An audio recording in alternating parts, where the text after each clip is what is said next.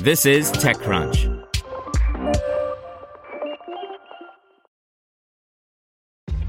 This episode is brought to you by ShipStation.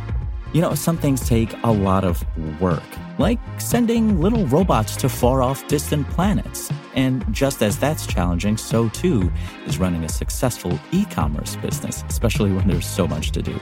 So I want to introduce you all to ShipStation. Now, I love using ShipStation because of its easy-to-use dashboard, which makes managing orders and printing labels a breeze and super smooth. Oh, and the customer service is just out of this world. It's exactly what you need to help grow your business. Sign up for your free 60-day trial at ShipStation.com/technews. That's ShipStation.com/technews. This podcast is supported by Tools and Weapons, the podcast hosted by Microsoft Vice Chair and President Brad Smith. Each episode features insight you won't find anywhere else from the center of the conversation surrounding emerging technologies like AI. Right now on the podcast, you can hear a special episode where Brad Smith lays out Microsoft's vision for a vibrant marketplace driving the new AI economy. To hear more, follow or subscribe to Tools and Weapons with Brad Smith wherever you get your podcasts. This is TechCrunch. Here's your Daily Crunch. Coming up, Google Play tightens up security on kids' apps, layoffs looming at Amazon, and the latest in startup business news. Google Play announced a series of changes to its programs and policies around apps designed for children. The company is describing the update as an expansion of its previously launched teacher-approved program, which includes a review process where teachers and experts vetted apps, not just for safety and security elements, but for educational quality and other factors. The newly revamped policies will now impact how apps qualify for this program, which allows apps to gain entry to the Play Store's Kids tab. These changes should help to streamline some of the policies around apps made for children, which in turn will increase the number of apps that become eligible to be reviewed for the teacher-approved program. In addition, these policy updates and other changes will push Android app makers to come into compliance with stricter regulations and laws around software targeting children. And this week, Amazon began the process of cutting jobs across the company.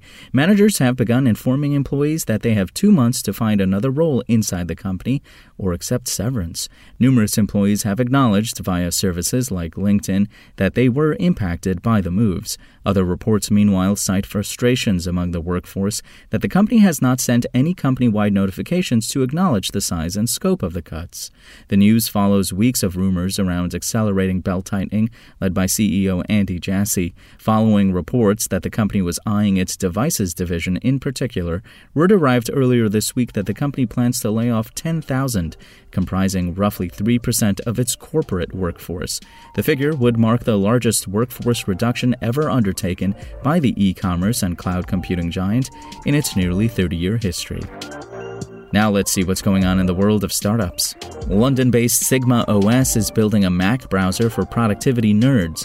The company has raised $4 million in seed funding and is also releasing Sigma OS 1.0 with features like collaboration and focus mode.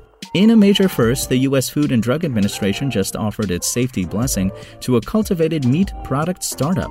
It completed its first pre-market consultation with Upside Foods to examine human food made from the cultured cells of animals, and it concluded that it had no further questions related to the way Upside is producing its chicken.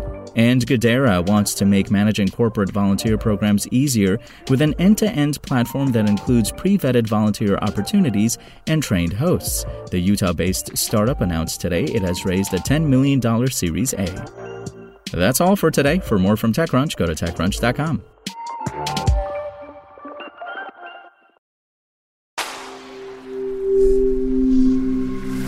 Spoken Layer. Want to learn how you can make smarter decisions with your money? Well, I've got the podcast for you. I'm Sean Piles, and I host NerdWallet's Smart Money Podcast. Our show features our team of nerds, personal finance experts in credit cards, banking, investing, and more. And they'll help you make the most of your money while cutting through the clutter and misinformation in today's world of personal finance. You'll get clarity on strategies to help you build your wealth, invest wisely, shop for financial products, and plan for major life events. Listen to NerdWallet's Smart Money Podcast wherever you get your podcasts.